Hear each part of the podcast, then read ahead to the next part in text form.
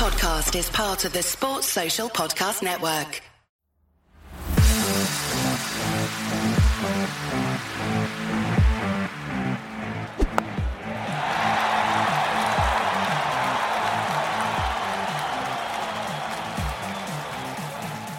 Welcome to Slogging It. It's a sad day. It really is a sad day because we'd started something that we, we thought was just going to be glorious forever in a day. Now, unfortunately, Simon's lost his singing voice. Now, I very much doubt he's lost his ranting voice, but for tonight's episode, he's lost his singing voice. Simon, please, please enlighten us. I, I couldn't think of an appropriate song that goes with is Ravi Jadeja the best all rounder in the world?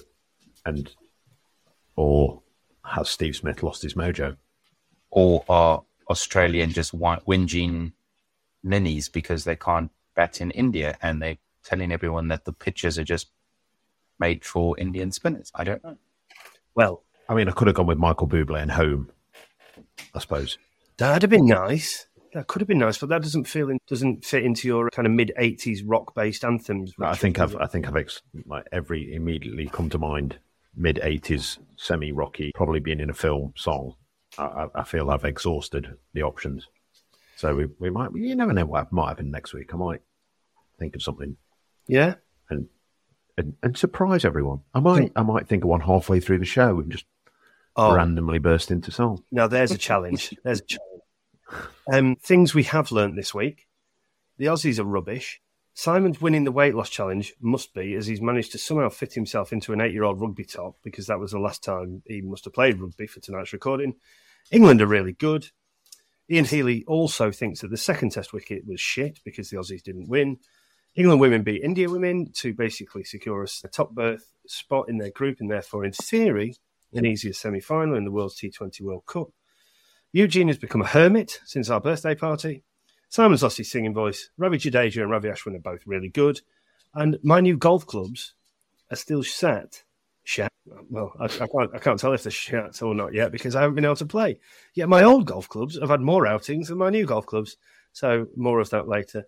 Gentlemen, how are we? Simon, obviously, you're no singing from you tonight. Huge. How are you, mate? How's your How's your whole? Good, thanks. Yeah, I've had a, I suppose it's just a, a really busy work week. Putting in the hours. I know a lot of people say that I don't work very often because I'm always on, on the social media or, or on WhatsApp too often. This week, I've actually put in probably a good amount of hours compared to, I've- I've worked my, my quota for the year, I think, is where I'm going with this. Right, right. Simon, actually, how are you? I mean, other than having to go about you not producing a song this week, are you all right, my boy? I, I'm pretty good. I'm, I'm a little bit tired, but we are recording this at 10 o'clock on a Monday night, which seems to be our go to thing at the minute when you've had a massive weekend to, to then go, I know, you're not going to have an early night on that Monday, but there's nothing on telly. We're going to record this at 10 o'clock. Something to look forward to. It's what Monday nights are made for. We've also learned that the second second weekend, large weekend in a row. Obviously, you'll you'll know by now, listeners, that I was struggling with gout last week. This week, I actually feel like I had a wander through downtown Basra and stepped on a landmine. My right ankle is in so much trouble.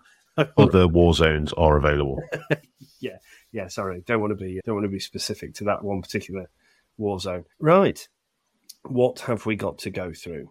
Eugene, obviously the the last week's episode is now out for, for people to have enjoyed, but can you just explain a little bit about the the hold up? Because people are used to you being so brilliant, the editor extraordinaire of all of the podcasts that you do. Do you want to just talk a little bit about the the technical troubles that we've had with one of our partners this week?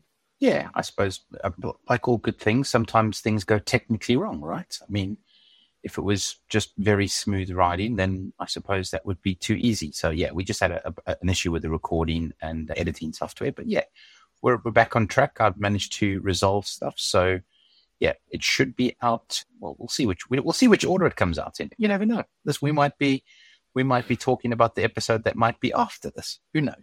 Oh, I, fr- I framed that then, as in the other one was already out, so this had followed it, but nailed it. So that, along with well- the, uh, the the technology we use, both have gone tits up. So, Yeah, human error I, I was technology. going to say, what? is, is Same, same. Yeah. yeah. On to the cricket. I think we might start in New Zealand. How about that? What do we think, Simon? Thoughts? Yeah, uh, England are playing quite well at the minute. this positive frame of mind that they seem to be going in and, and sort of lack of negative thoughts and all that kind of gubbins seems to be paying off for them. Yeah, Harry Brook's quite good, and Jimmy Anderson and Stuart Broad are still very, very good when there's a little bit in the pitch. Yes. You may have seen there have been numerous people trying to claim that Warne and McGrath were better. But people love just just love, I guess. I mean, it'd be interesting to see in thirty years how how people look at them then, because people are saying, "Oh no, Warne and McGrath were miles better than Broad and Anderson." Well, they didn't take as many wickets between them. Where do you sit on that you, argument, Huge? Longevity, I guess. I mean, when you look at the the, the McGrath and Warne era, actually, have, have they played more or less tests? Maybe I can't remember more. the stats on that, by the way. Consider, considerably more. It's probably about 30 odd more tests, I think. So, well, there you go. I mean, that's the important thing is longevity versus versus strike rate. I mean, hang on. How do how do bowlers measure success? Strike rate, right? No, I'd say I'd say amount of wickets, wouldn't you? Like I'd say it's amount of runs as a batter over average, and I'd say it's amount of wickets over strike rate would be my would be my call. So, I think what we're basically saying is is that there's difference of opinion because different people measure different things. It was interesting listening to a an interview the other day where one of the lads said he's not really worried about the amount of runs he goes for. He's more interested in the amount of wickets he takes, which obviously mm. destroys strike rate. So I think some people would prefer a, a, strike rate of where Jimmy is at for well, since since he turned 37, I think his well, yeah, is averaging 17. I want to say somewhere around there, something like that. Yeah, yeah. But yeah, I think I, I think it's open to interpretation. Simon, I mean, when you when you, I mean, obviously the three of us have watched a, a lot of cricket in our day. You never see, do you, on any kind of stats when stats are brought up? Stats are never brought up. It's always runs. It's never strike rate, is it? Ever. Yeah, well, it depends on the format, doesn't it? Like, well, yeah, you... strike rate has only come to be since white ball cricket has had so much prominence, specifically T Twenty, really, hasn't it? Well, yeah, and it, it, it's just like we said the other week when you're comparing eras, when you're comparing bowlers is what makes the who is better than who debate always a good one, and there is no right answer. There's your opinion, and and and that's what matters. I personally think that McGrath and Anderson, McGrath and Bro, uh, the other one, fucking hell, what, what, Warne, Warner McGrath were were better bowlers. That's that's my opinion. Like, but you also have to factor in long, like Eugene says, when you're talking about how good a bowler is. One of those factors is longevity as well as strike rate, as well as how many games they've won, contributed to wins in. There's there's loads of other different factors that you that you have to factor in, and and for me, that's what makes the the questions and the debates so good. You can sit and produce stats till the cows come home. Yeah, cows come home, knob falls off, whatever else you want to say. Like it, it's it's are they two very good bowlers? The one the one thing you can sort of you're going to struggle to find an argument. Are are they two of England's most successful ever bowlers? Yes. Yes. It is when you actually break down are they England's two leading wicket takers? Yes, that's that's one given stat that you can't dispute. Are they a better bowler? Well, you can again, like Eugene says, it's how you choose to how you're judging that. Was Courtney Walsh better than Curtly Ambrose, for example? Like you sit there and go, well, Courtney Walsh played X amount of games more, took 200, well, 180 odd more wickets. And if you want to look at those bits, but he did it over more games, over a longer period of time, and, and everything else that goes with it. So it's all interesting point. Are they the two most, are they the most successful pair of bowlers to have ever played together? Can't argue with that. If yeah. it's your determining factor is number of wickets taken together, you can, that stat is there to everyone to see. But no, and that's what makes opinion so good, isn't it? Like when we're talking about Steve Smith, Don Bradman, whatever else of the week. Yeah. How do you want to judge it? When uh, when you look at that, let's take that argument in in on its own. I was trying to find the, the, correct word there. As we say, it's now seven minutes past ten on a Monday night, and I just couldn't find it. The so the the Warner McGrath partnership, I think, was probably so impressive because during that time, Australia basically steamrolled everything that that came kind of went in front of him, other than the 2009 Ashes when Warney still was playing. I think McGrath retired 2007, didn't he? No, they both retired at the same time. They both retired 2007. Did Warne not play? T- oh no, he didn't. He didn't. He didn't because Nathan Hauritz was their number one spinner then, wasn't he? Yeah, did well. You've not not heard much about him since. exactly. The uh, but the and Marcus North, you can never forget Marcus North. But the yeah, I think the fact that they did it in thirty odd less games, and, and I think Jimmy and Brody are now maybe two or three wickets ahead of them. But the the fact that they were the key part of the bowling attack that got Australia to be that side that everybody was frightened of. Yes, they had an unbelievable batting lineup as well, but I think I don't know whether that makes them slightly better in some people's eyes than Anderson and Broad because Anderson and Broad, yes, have played for a long time, but England haven't. They've never really been able to drive England to that consistent greatness that Warne and McGrath were able to do for Australia. Is that is that accurate or?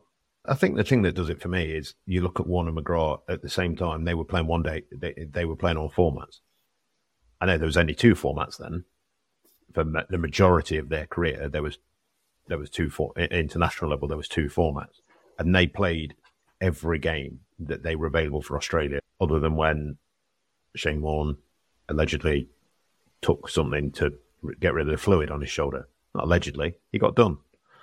So you look at that, whereas Broad and Anderson in the last what eight years haven't played any short format cricket. They've they've been able to just roll roll themselves out for Test match cricket. They play very little county cricket, so they've they've been more, uh, better looked after, which has given them the opportunity. So, and I think when you're talking about the greatest of the pairs, that situation, stuff like that has to be factored in. So that that's why for me, McGrath and Warne are the best pair of bowlers to have played. I, I don't dispute what you're saying about the fact they're in a better side. They're in a, a side that steamrolled them, but it's all about balance, isn't it? Like you've just said, you've got some bowlers that want to take uh, they they're not bothered about how many runs they go for. And you look at that Australia side that they had there, Brett Lee that f- filled that role that that meant McGrath could play his role, yeah, yeah, to a certain extent, and then and then Warne. I mean, Warne was just a different kettle of fish altogether. Really, he was in a time where, other than Muralitharan, when spinners were kind of there to hold an end up in, other than when people played in the subcontinent, he was there on all pitches in all around the world, being an, an attacking bowler as an option, and then they either had Bichel, Gillespie as as the different type of third seamer, and that meant that they could balance their side because they had those four bowlers. They didn't need an all rounder because they had those four bowlers. So you look at what made that side good. It's not just the, those pair being that pair. What they led then caused was the side to be able to be balanced in a certain way. Very similar to how England did when they had Graeme Swann. They could they could change the balance of the side to make it so they only needed four bowlers, which does make is, a massive difference. And go on. I was going to say there is one massive difference that we're not looking at. Well, we, we, we are looking at it, but we're not looking at it directly. Is that Shane Warne was just an absolute freak. When you look at the the stats between Broad and Anderson, it's 570 and 550 equally sh- shared. Shane Warne took 708 wickets in his total career. When you look at the when you look at the, the, the, however many they stood together, Shane Warne took the lion's share of that. He must have over 100 wickets more than Glenn McGrath.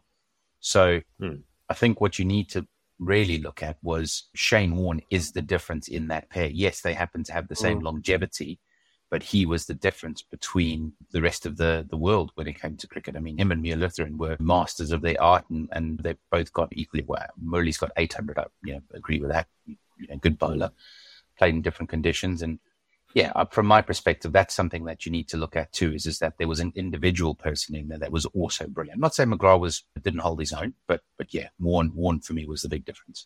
It'd be an interesting argument to make. 540 Test wickets. Yeah, he, he held his own. Yeah, yeah. okay, so while, while you mention while you mentioned those two huge Warne versus Muralitharan argument, who's the best one there?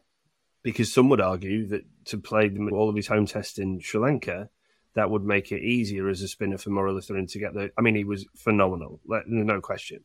But who who's the master of spin bowling? Those two, Pat Symcox. We're not going to go into those two today because we will be here arguing with each other until the end of time about who the best bowler was. and it's uh, now. I mean, I, I, yeah, you can have the the debate. Yeah, it, it could go on and on and on and on and on. But the things that made them so good, and I know Jimmy Anderson has become the seventh bowler to take 250 wickets away from home. Which, when you look at that, and I was just trying to flick through and find the stat there, but but top is Murali.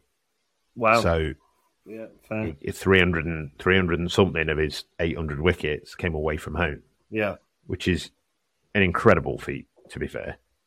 And Yeah. it's one thing, yes, he got 500 wickets in Sri Lanka, fair play, but then to get that amount of wickets away from home It's massive. is a. It, Yeah. how many were phenomenal. bowled and how many then- were chucked though? You're South African. You're protecting your umpire. Oh, it was Australian umpire that called him, wasn't it? Two of them. Darrell Hair, wasn't it? No, Ross Emerson was the first person to do it, wasn't it? Yeah, Yeah. Darrell Hair just battered on with it for after he got reported way. back. I mean, They, we went um, through how many tests and passed all of them. So he was not chucking it. He had a double jointed elbow from memory. He also, do you remember that stupid? Yeah, that fir- it wasn't Darrell Hair. It was that one that you mentioned, Simon. That and no balled him when he bowled a leg. spin. There's a really famous occasion where he actually bowled a leg spinner and the umpire no balled him, and he's just going, "You're a fucking dick." Like you're obviously not watching. This is obviously a personal vendetta and a personal attack. Yeah. He literally bowled a leg spinner where it's impossible to bowl with a bent elbow, and he's he stood there with his arm out, no ball. Dickhead. Anyway, I Simon. did got a very funny story about him. We were stood at Lords one day, and England were playing Sri Lanka, and we were training with him. And he was just bowling on a pitch at the on the nursery ground, and we all went and stood behind the keeper. One of our lads was keeping to him, just just so he could just bowl a bit or whatever. And we all started trying to pick him.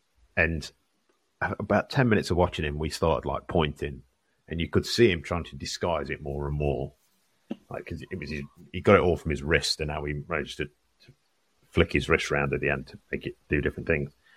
And then he just came down to us, and we, we we were getting it by the end.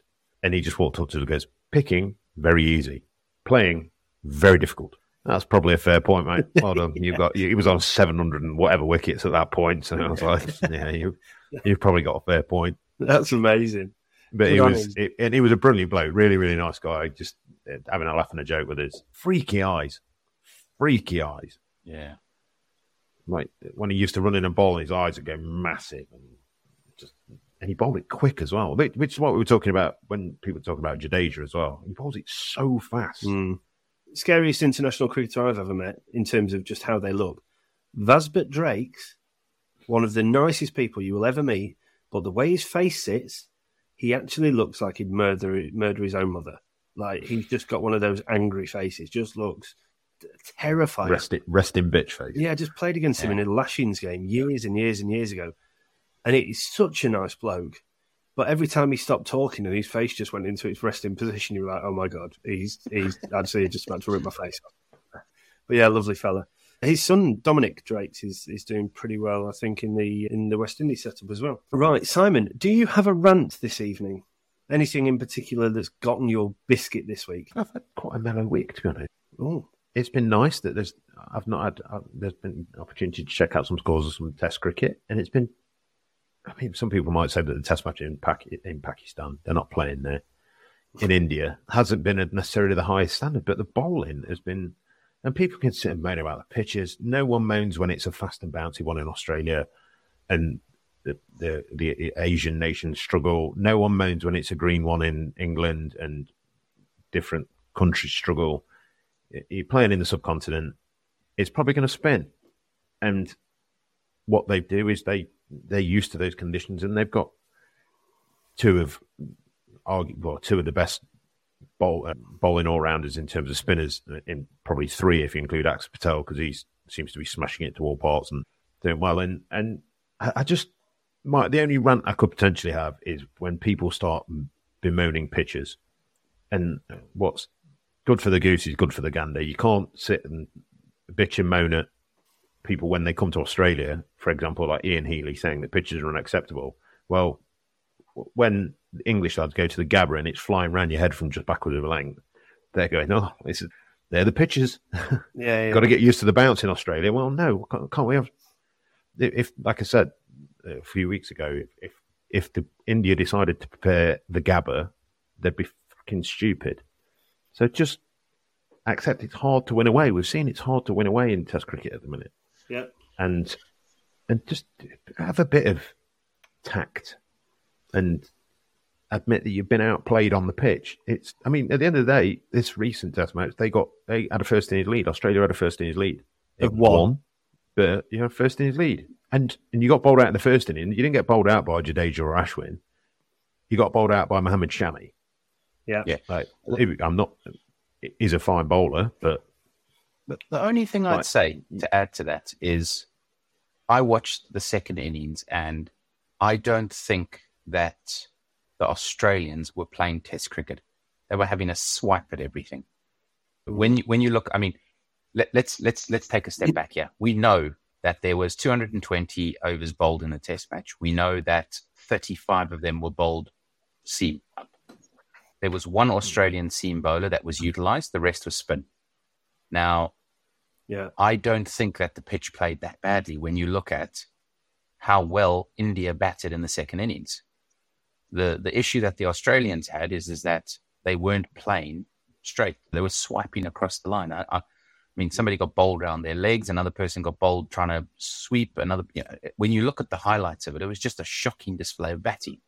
So, from my perspective, I think Australia lost that game because when you when you look at they had the opportunity to bowl fourth in the game, they should have taken time out of the game, let the pitch deteriorate even more, and then they could have bowled them out for whatever they wanted to. But they tried to do the the, the, the latest phase in or the latest trend in Test cricket, which is trying to smash the ball to all parts on a pitch that didn't work. So if they'd maybe channeled their inner their inner Zimbabwean or inner West Indian sides across the pond, they might have actually won the I think it's it's really interesting. I was to I was to mention something. So I saw a, uh, a a quote from Pujara, who obviously congratulations on your hundredth test. But the Aussies, fair play to him, gave him a signed shirt and congratulations on your hundredth test. Pat Cummins gave that to him after the game.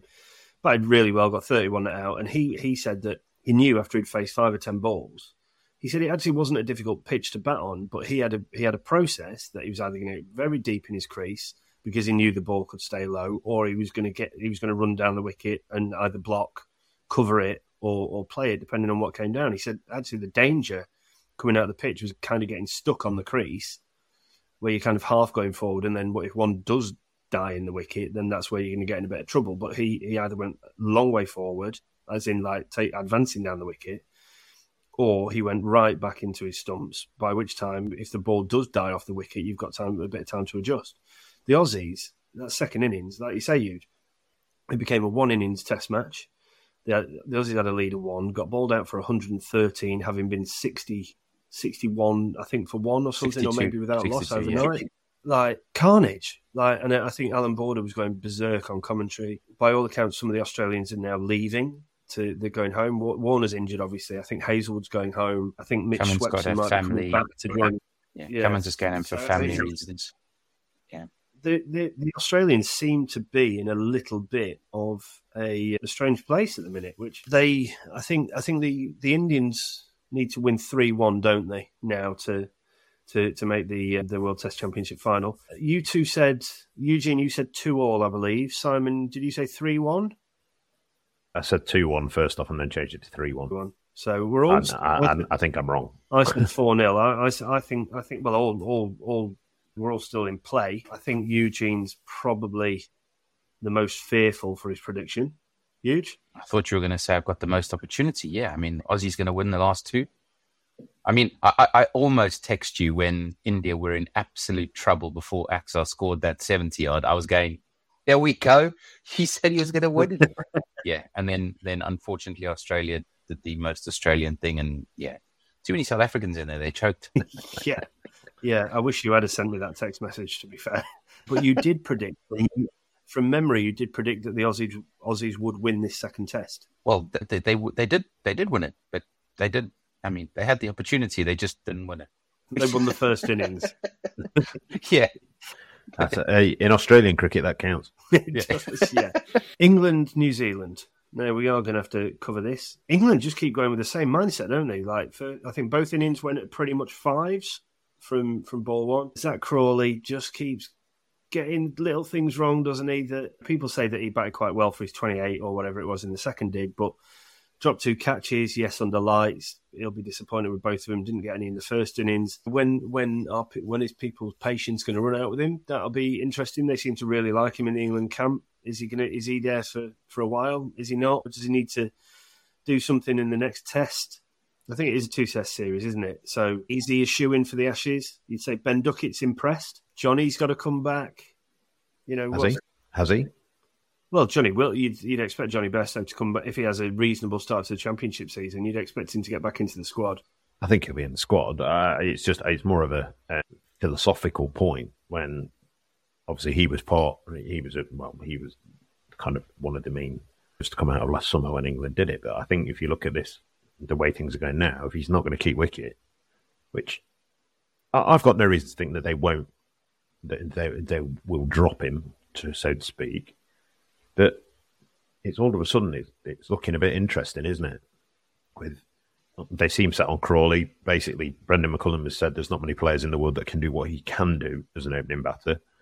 Duckett's come in and done well. Um, although Adam Lyth, not Adam Lyth, the left-hander that was opening the batting beforehand, Lees. Adam Lee, uh, yeah, he got 100 and whatever odd for the Lions the other day and looked very good. So I, I don't think, I, I, I'll be honest, I, I think the thing is with them at the minute, I think they trust the guys and will give them a go.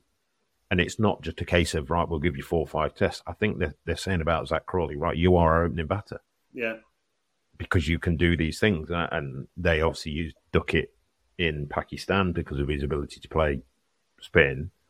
And he did really well. And they've now given him the role to go to New Zealand. I think if he has another semi reasonable test, he's inked in for the for the summer stuff. Pope has been decent. The one that, I mean, that ironically, the one that's Joe perhaps Root. not performed quite as as he could have done over the last eight nine months of the mindset being what it is. I'm not going to say Bazball because I hate that. Is is Joe Root? So Go on. Mm. Are you suggesting Like- Joe Root should be dropped? are, you, are, are they going to drop him, or or is it a case of Bairstow's now going to have to keep? We obviously saw in that interview with Jonny Bairstow that we had at the Tabs dinner when he he, he got told, "No, you're not keeping your batting at five. Well, Harry Brook's coming in is averaging eighty or whatever he's averaging at the minute. It is he's got the most. What is he? Top five for score, runs scored in the first four Test matches or something, mm. or first to three hundreds or whatever it was. Yeah. Like he, he's come in and done that. Ben Foakes has done well playing again, and this is what what uh, what I will give them credit. They've not asked Ben Foakes to go and play in the way that they've asked Harry Everyone Brook else, to. yeah, yeah. That he's being positive, but he's he's playing his ways. He, he's he's he's scoring at 60, 60, 61 as a strike rate, I think, over the Yeah. last thing. So it's not a. This is what I think people have got to be very careful when they when they're judging it. Yeah, England scored at seven and over on the flattest wicket in the history of the planet in that first test in Pakistan. But it, since then, it's been an, in and around a run of ball, depending on the game, and it's about positive intent and trying to what's the, what's the best way to play to obtain a positive outcome. If that's declaring with 20 overs left in the day, because that's the best time to bowl, and this is where I think there's been a bit of a their switch has come because they're picking they're they're playing the game as when is the best time to bowl. Yeah. Not beforehand. It's always been when is the best time to bat, and that I think is a massive switch. When is the best? They they know their strengths are Broad, Anderson, and the seamers. And so it's when in this game is going to be the best time to get them the, to give them the ball. You looked at what they did in Pakistan. Jack Leach bowled all day. Right. Jack Leach opened the bowling because the best time to bowl was with an older ball. And we're going to give it to Anderson, not Broad, obviously, in that situation, but, but Asim Robinson, that type of thing. In this, they knew, right, the best time to bowl is going to be under lights. So we'll score quickly. We'll declare the 20 overs to go. Mm. We do that. And that's that for me is where the biggest switch has come It's positive intent. in, in, in the mindset. How can style, yeah. we? You don't win a test unless you take twenty wickets. Yeah. And the more the more logic you put behind their argument, the more it makes absolutely complete sense. When is going to be the best time for our guys to bowl?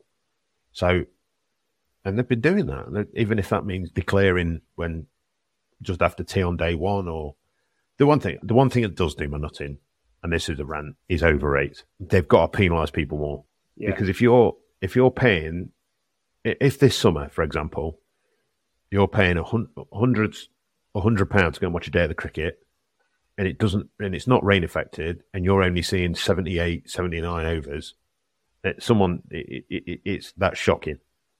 Yeah, I agree. That is that is absolutely shocking, and it, if if people were to all of a sudden start giving having to give refunds based on what they had or hadn't seen, I know obviously if you if you don't see twenty overs, they they, they refund anyway. But the, this stuff of people going at 12 and a half, 13 overs an hour has got to stop. It's got to stop. It's absolutely killing the viewing, the, the everything that there is about it, and it, it, whether it's on captains, whether it's on umpires, whoever it's on, I think that's something that does drastically need to be worked on. But uh, you look at the England side at the minute, and they're, they're arguably the most informed test team in, in the world. Which, well, if, we were, if we were going to say that 12 months ago, everyone would have laughed at us. One hundred percent. What is it? Eleven from eleven from twelve. They've won. Yeah. Who's that side you lost to? Mm, can't remember now. Oh yeah, yeah. No. We'll, we'll, move swiftly. On. Oh, no, no, we lost the we lost we lost to the wicket and the weather at Lords, if you remember correctly. You... Oh, the South Africans. Is that what they called the wicket and the weather? Fair. Okay. Mm. The one thing I will say is England have switched gears. They've moved from Bazball to Ben ball. That's the new terminology. You guys need to keep up with the times and the new trends that are going on. So they've stopped calling it Bazball now because, uh, yeah, Baz doesn't like it and, Ben Stokes didn't like it. So they've moved it to Ben ball. I'm gonna I'm gonna offer one other piece of information here. Are New Zealand the new whipping boys in Test cricket? Because when you look at the World Test Championship ratings, they are languishing down in eighth, only above Bangladesh. And the only reason they are above them is because they happen to have won one more test than them. During this World Test Championship regime, they've only won two tests. Question. In a previous episode, John O'Gordon may have suggested something along the lines of New Zealand being the new chokers of yes. world cricket. Yeah. And I kind of feel not that that's completely as a as a statement is completely justified, but you know they they've they've kind of proven themselves to not ever be able to follow anything up brilliantly, aren't they? You know, they get to semi-finals of this, that, and the other, and yes, that's the sharp end of all the tournaments and and so on and so forth. But I just wonder if they will look back at this the, the, group of players that they've over the last I don't know ten years, let's say. Think of Guptill's when Guptill was just bombing it everywhere in, in white ball cricket. And they've had a, a massive selection of amazing cricketers over a, a, sustained period now, but never actually managed to really achieve anything other than obviously, yes, they won the World Test Championship, but sustained, sustained success is what separates the great from the good. And they've just never managed to, to kind of back anything up, have they? No, but I think if you, you look at. Simon agreed with me. Get in.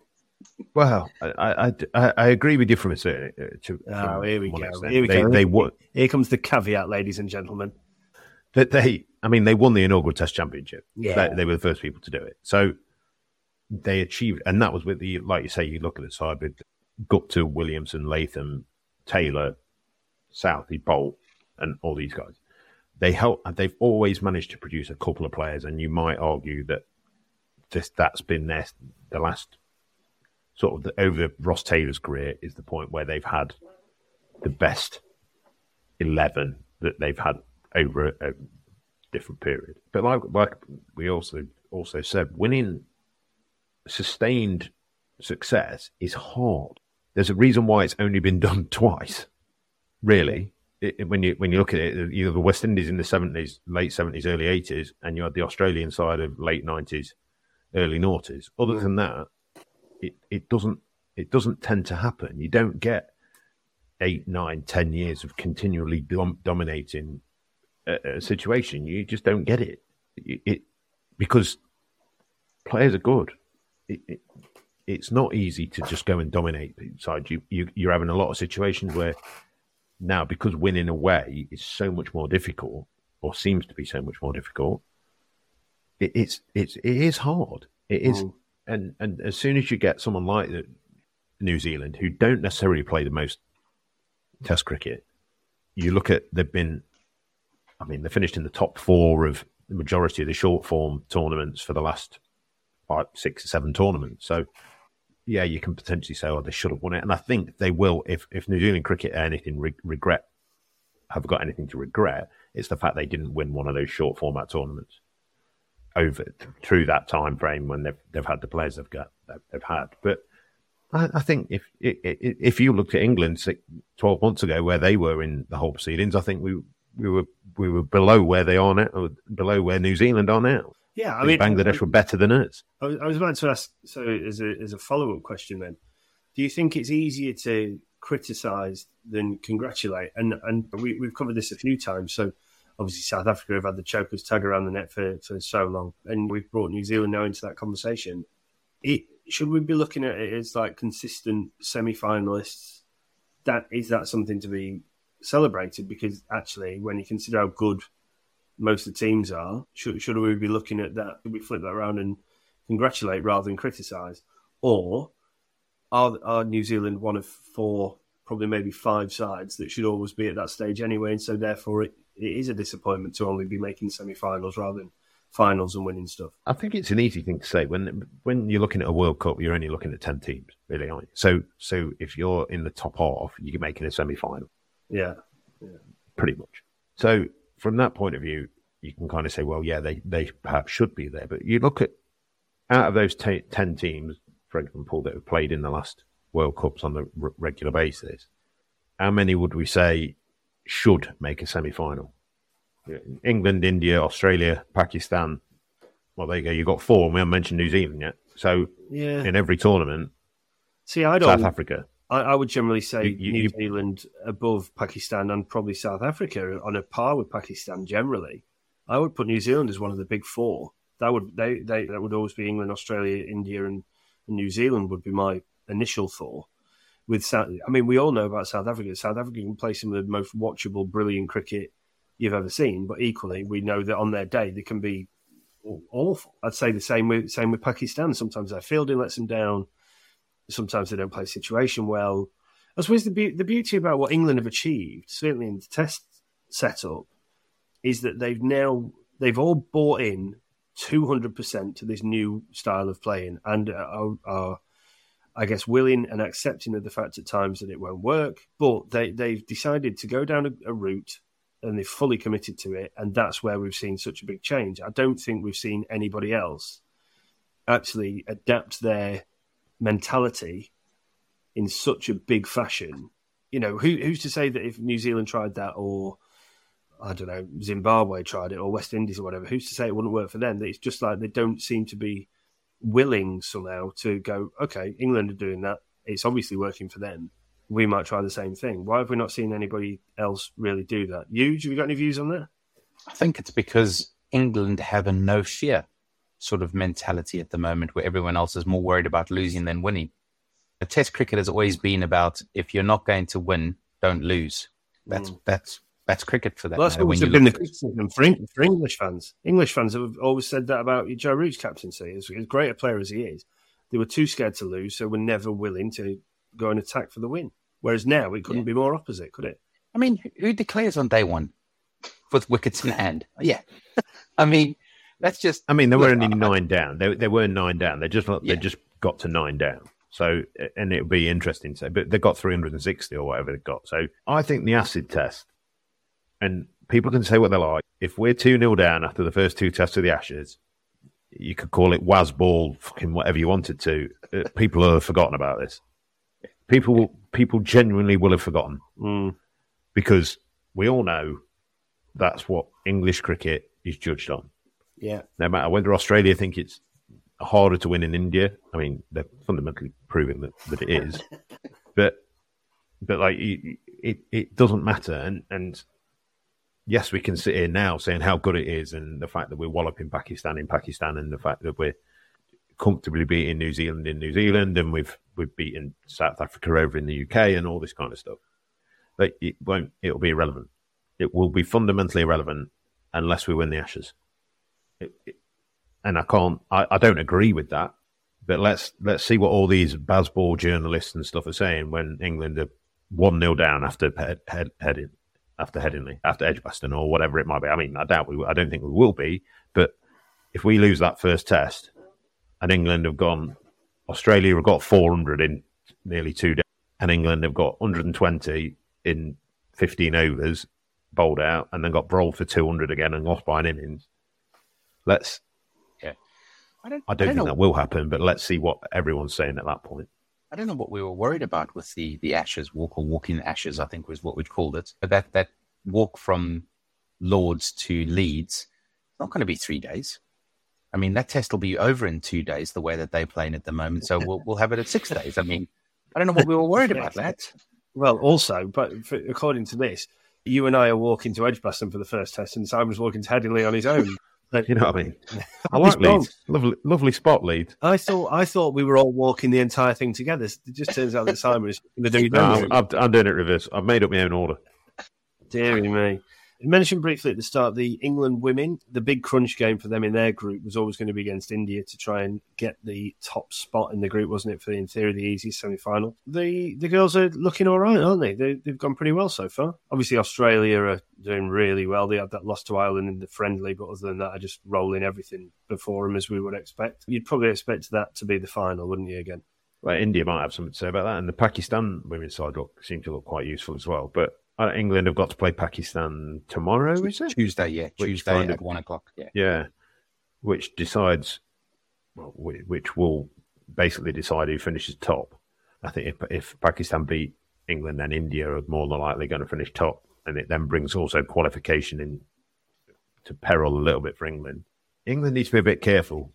I, I think they they seem to have adopted this ultra aggressive mantra at the start, and uh, they keep getting bailed out by Nat Sciver-Brunt and the captain keeps Heather Knight. keeps Heather Knight keeps getting them out the getting them out the shit a little bit. Certainly, that's what happened against India the other day. I think they were eight eight for two, 11 for three in the first four overs or something, and then Nat Sciver-Brunt and Heather Knight put on a, a a lot. She's different gear.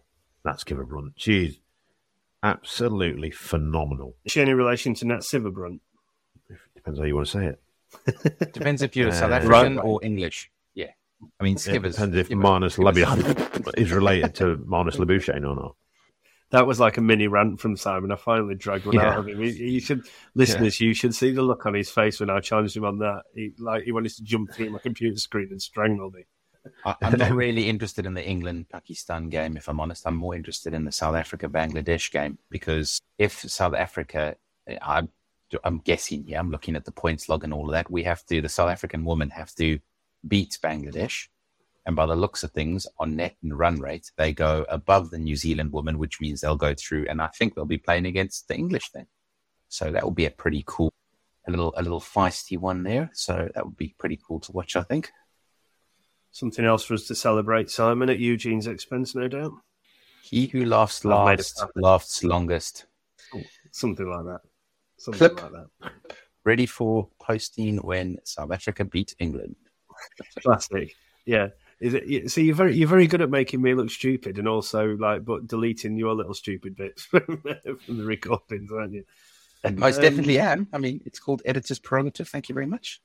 Appreciate the uh, Well, see- the, the, the nod.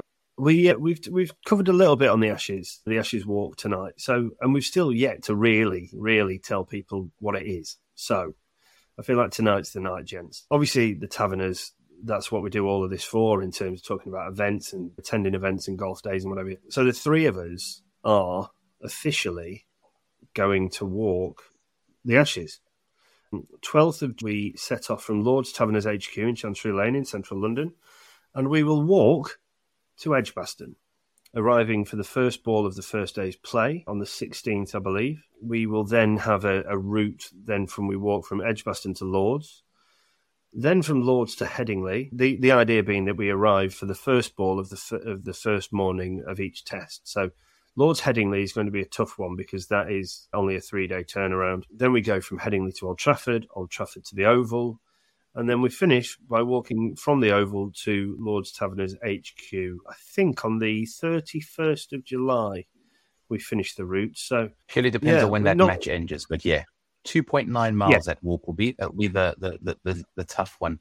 Not not the That will be a walk of- 30 mile a walk of absolute celebration that will be. We might end up crawling up the stairs at Lord's Taverners HQ for a glass of champagne, I would think. But yes, gentlemen, very, very excited. Have we been doing much much practice? Obviously, we've talked a little bit about the practice we've been doing. Simon and I haven't managed to get out for a couple of weeks, although I did have a walk yesterday. Have you boys been up to much? I, I played golf on Saturday morning, which was about yeah about six six or so miles, and then yesterday morning I did the little six mile loop. So with my, my dog. So yeah, I'm at, I think the other a couple of weeks ago we did a twenty odd miles in a weekend, didn't we? Yeah. That was that was all right. Yeah, it's now the now the nights are starting to draw out a bit. It's there's going to be a bit more time when we can get out and do a few bit more bits and bobs after work and and whatever. But yeah, I, I, I've been doing bits. I feel I feel vaguely positive about it. My feet have seemed to be holding up. Touch wood. I've, I'm I'm starting the new whole new diet next week. Getting the old Hello Fresh slash Gousto slash whatever else, and getting the healthy meals in. So hoping to hoping to be doing sort of a minimum of forty miles a week, starting starting from next week. So yeah, it, it should be a it should be a, a good one. Huge as the obviously the lapse of the living room since you lost the key to exit your property last Sunday.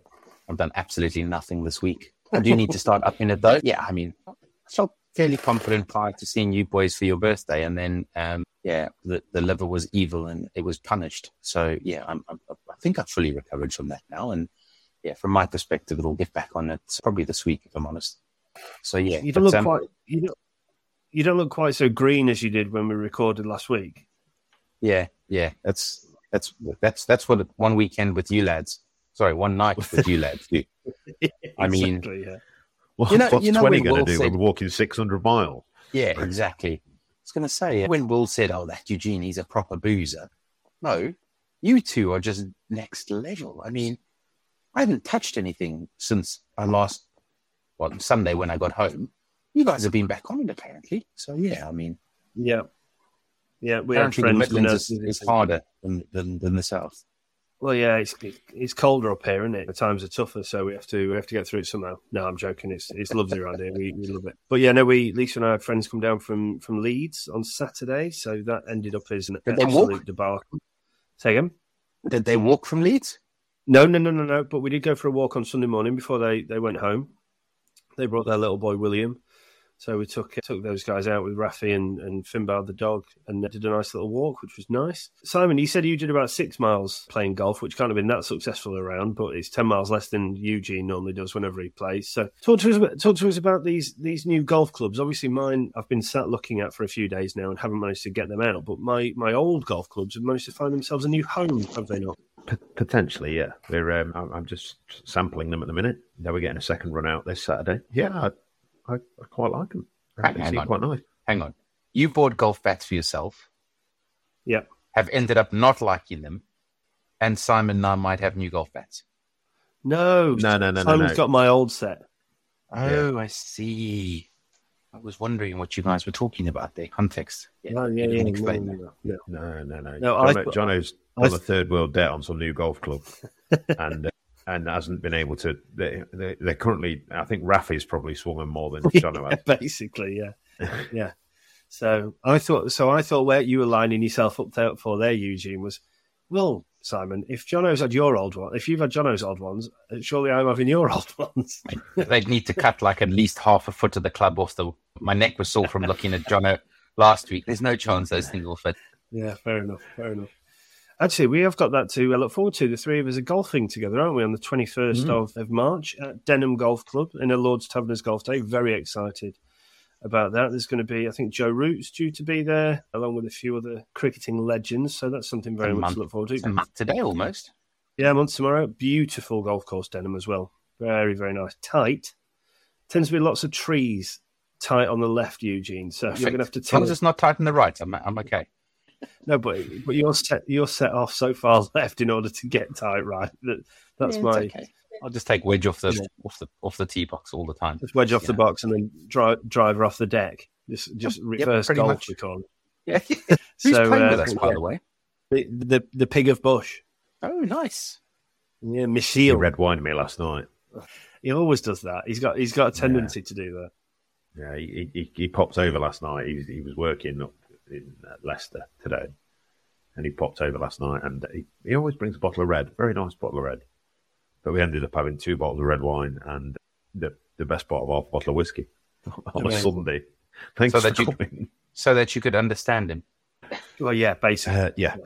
Yeah, Yeah. yeah, He was He's trying the to most- educate me in the the the ways of red wine. He's the most South African South African you've ever met. Is is Bushby.